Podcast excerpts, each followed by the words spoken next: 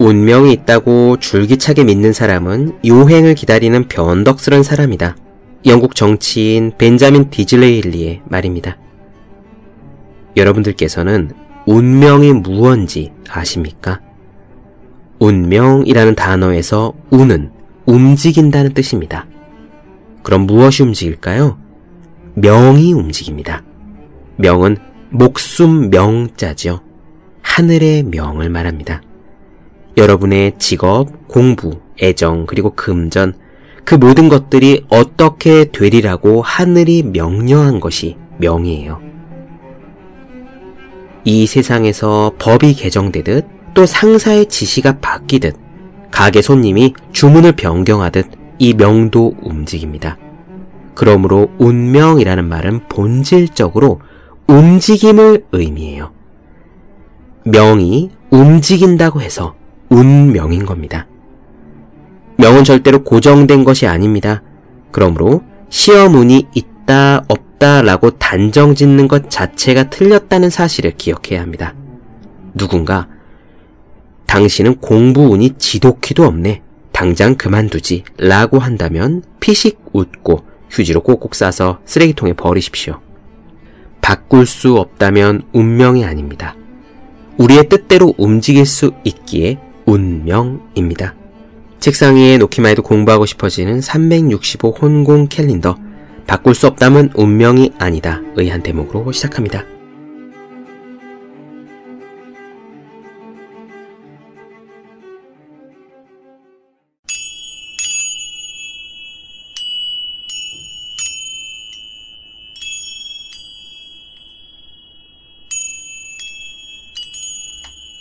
네, 안녕하세요. 본격 공부자극 팟캐스트 서울대는 어떻게 공부하는가, 한지우입니다. 우리는 지금 질 몰트 테일러의 긍정의 뇌 살펴보고 있습니다. 뇌졸중에 걸린 뒤 간신히 구조 요청을 한 테일러는 응급실에 도착합니다. 그녀의 좌뇌에서 뇌 출혈이 일어났고요. 언어와 분석, 숫자 기능을 담당하는 왼쪽 뇌가 피웅덩이에 둥둥 떠다니게 된 것이죠. 이렇게 좌뇌의 기능을 거의 잃어버린 그녀지만 다행히도 우뇌는 정상적으로 움직이고 있었어요. 흥미로운 것은 이 우뇌가 직관, 관계, 존재를 담당하는 영역이라는 겁니다. 분석하고 비교하는 좌뇌가 잠들어버린 대신에 이 순간에 존재하는 능력, 직관적으로 파악하는 능력만 남게 된 테일러는 출혈로 인한 통증 속에서도 무한한 평안함과 행복감, 그리고 우주와 하나가 된 듯한 만족감을 느껴요.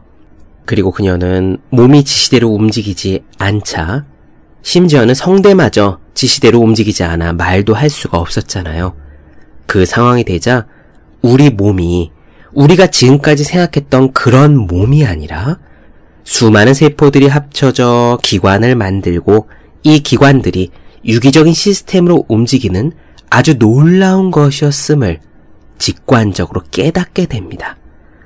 비유하자면 이런 거예요.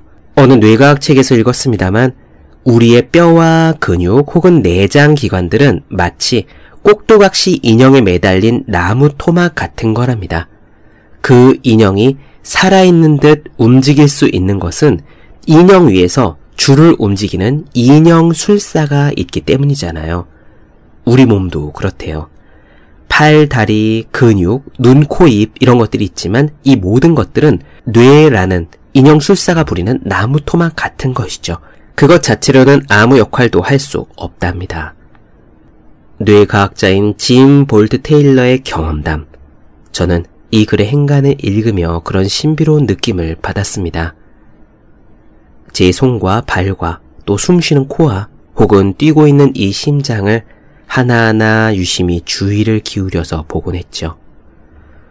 오늘은 이 테일러가 병원에 도착하여 일어난 일들을 말씀드리겠습니다. 바로 시작하겠습니다.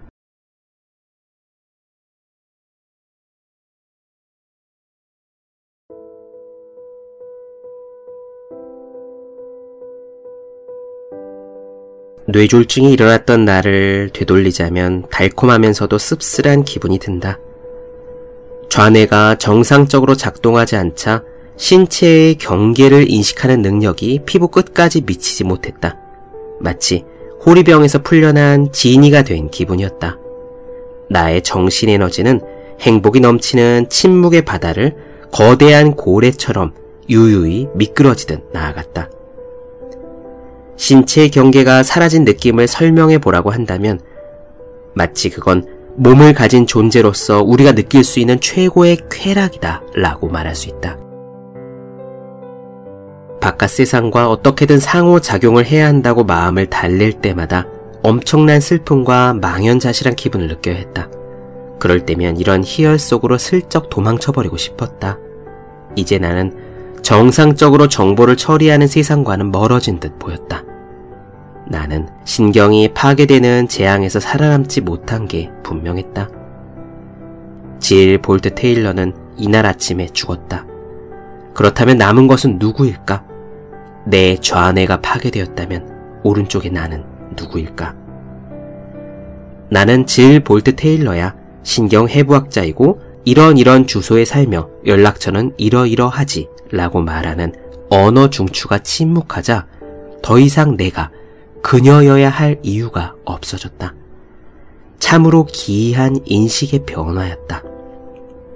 나에게는 그녀가 좋아하는 것과 싫어하는 것을 알려주는 감정 회로와 그녀의 비판적인 판단 패턴을 알려주는 자아 중추가 없어졌다.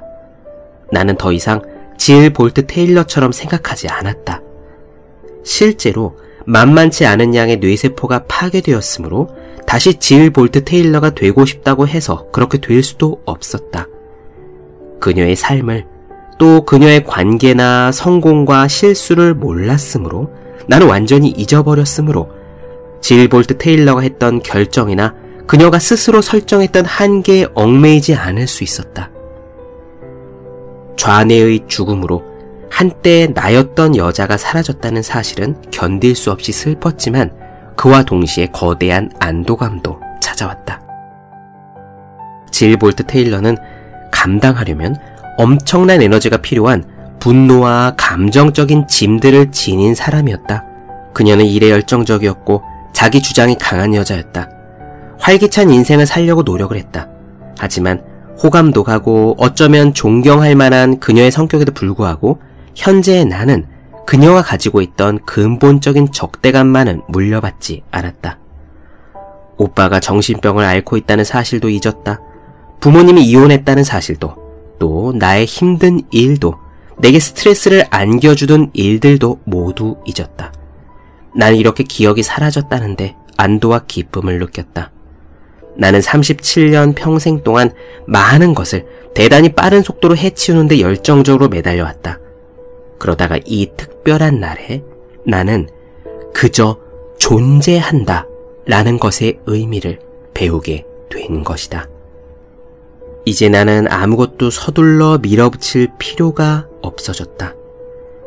시간이 순간들로 정확하게 매듭지어지는 대신 열린 결말로 다가왔다. 그저 한가롭게 해변을 거닐거나 아름다운 자연 속에서 빈둥거리듯이 좌뇌의 행동하는 의식을 우뇌의 존재하는 의식으로 바꾸었다. 아주 사소하고 늘 고립되어 있다고 느꼈던 내가 이제는 거대한 존재가 되어 주위의 모든 것을 포용할 수 있을 것 같았다. 언어로 생각하는 것을 멈추고 새로운 관점으로 현재의 일들을 바라보기 시작했다. 담당 세포들이 망가져서 과거와 미래에 관련된 일들을 숙고하는 능력을 잃어버린 상태였기에 내가 지각할 수 있는 것은 지금 여기뿐이었고 그것은 아름다웠다. 많은 사람들은 마음이 느긋하게 풀린 상태가 되면 자신이 유동체이고 영혼은 우주만큼 거대하며 주위의 에너지 흐름에 연결되어 있다는 생각을 한다. 나 역시 스스로를 견고한 존재라고 말하는 좌뇌의 판단이 사라지자 자연스럽게 이런 유동체를 자각하는 상태가 되었다. 우리의 몸은 분명 가볍게 떨리는 수조 개의 입자들로 이루어져 있다. 모든 것이 끝없이 움직이는 유동적인 세상에서 내부에 액체가 가득 차 있는 주머니로서 존재하는 것이다. 내 눈은 더 이상 사물을 구별해서 지각하지 못했다. 에너지가 서로 뒤섞여 분간이 되지 않았다. 시각 처리도 정상적이지 않았다. 이렇게 기묘한 시각 경험은 마치 작은 점들을 찍어서 그림을 그렸던 인상주의 회화의 전묘법에 비교할 수도 있을 것이다. 나는 의식을 놓지 않았고 나를 에너지의 흐름 속에 존재하는 것으로 인식했다. 모든 사물이 비슷한 에너지를 방사했으므로 대상들 사이에서 물리적인 경계를 나누는 것이 불가능했다. 마치 안경을 벗거나 눈에 안약을 넣으면 물체의 가장자리들이 흐릿하게 보이는 것과 비슷했다. 이런 상태로는 3차원적인 지각도 불가능했다. 어떤 것도 가까이 있거나 멀리 떨어져 보이지 않았다. 문간에 누가 서 있더라도 움직이기 전까지는 그 존재를 알아볼 수 없었다. 내가 특정한 화소 지점에 주목해야 한다는 사실을 아는 것도 힘겨웠다. 게다가 나의 뇌에 색깔이 인식되지 않아서 색깔을 구분할 수도 없었다. 꼭 말해두고 싶은 게 있다. 그동안 나는 외부 세계에 대한 우리의 지각과 우리와 세상의 관계가 그저 뇌의 신경 회로의 산물이라는 것을 인정하기가 쉽지 않았다. 하지만 그 사실을 받아들이고 나니 더없이 홀가분해졌다. 내가 살아온 시간 동안 나는 그저 정말로 내 상상이 만들어낸 산물이었던 것이다.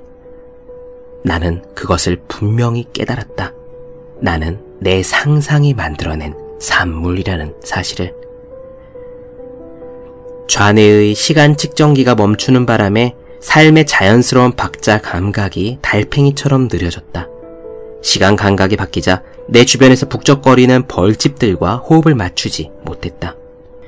내 몸을 활발하게 움직여주던 능력이 저 멀리로 사라져서 이제 다시는 세포들이 전처럼 기능할 수 없으리라는 생각이 들었다. 말하지도, 말을 알아듣지도, 글자를 쓰지도 못했다. 걷는 것은 물론 몸을 구부리는 것도 불가능한데 흥미롭게도 나는 내가 괜찮다는 것을 알았다. 좌뇌의 지성적인 활동이 멈추자 나 자체가 그냥 기적적인 생명 그 본질이라는 사실이 이런 내적 자각이 마음속에 가득 차올랐다. 내가 예전 같지 않다는 것은 사실이었지만 우뇌는 단 한 번도 내가 예전보다 못한 존재가 되었다고 말하지 않았다. 나는 세상을 향해 생명의 존재의 빛을 내뿜는 그러한 존재였다. 내게 다른 사람들의 세상과 연결시켜줄 신체와 뇌가 있고 없고를 떠나서 그저 나 자신을 수많은 세포들이 빚어낸 걸작이라고 여겼다. 좌뇌가 하는 부정적인 판단들이 깨끗이 사라지자 나는 나를 완벽하고 전체적이며 현재 모습 그대로 아름다운 존재라고 바라볼 수 있었다. 여러분은 내가 어떻게 당시에 있었던 일들을 지금까지 기억하는지 궁금해할지도 모르겠다. 내가 비록 정신적인 장애를 입었지만 의식은 잃지 않았다는 사실을 기억해주기 바란다. 나는 자아 중추가 손상된 상태였지만 우뇌와 몸을 구성하는 세포들의 의식은 살아있었다. 순간순간 나에게 내가 누구이고 어디에 사는지 등을 일깨워주는 프로그램은 작동하지 않았지만 나의 다른 부분은 여전히 기민하게 움직이며 그때그때 들어오는 정보들을 바로 처리했다. 전통적으로 오른쪽 뇌보다 우세했던 왼쪽 뇌가 기능하지 않자 뇌의 다른 부분들이 활발하게 움직였다. 한때 억제되어 있던 프로그램들이 풀려나 자유롭게 기능했던 것이다. 그래서 나는 더 이상 예전의 사고방식, 예전의 지각 해석에 얽매이지 않아도 되었다. 좌뇌의 의식과 예전의 성격들이 사라지면서 우뇌가 만들어낸 새로운 캐릭터가 새로운 통찰력을 발휘하기 시작한 것이다. 외부 세계와 소통하려는 노력이 실패하면서 상처입은 몸의 고통이 지옥과 같았다면 영원한 희열로 날아오르는 의식은 마치 천국과도 같은 느낌이었다. 즉, 뇌졸중이 걸린 내 몸, 내 안의 깊은 곳 어디인가 내가 아직도 살아있다는 사실에 흥분하며 환호성을 지르는 존재가 있었던 것이다.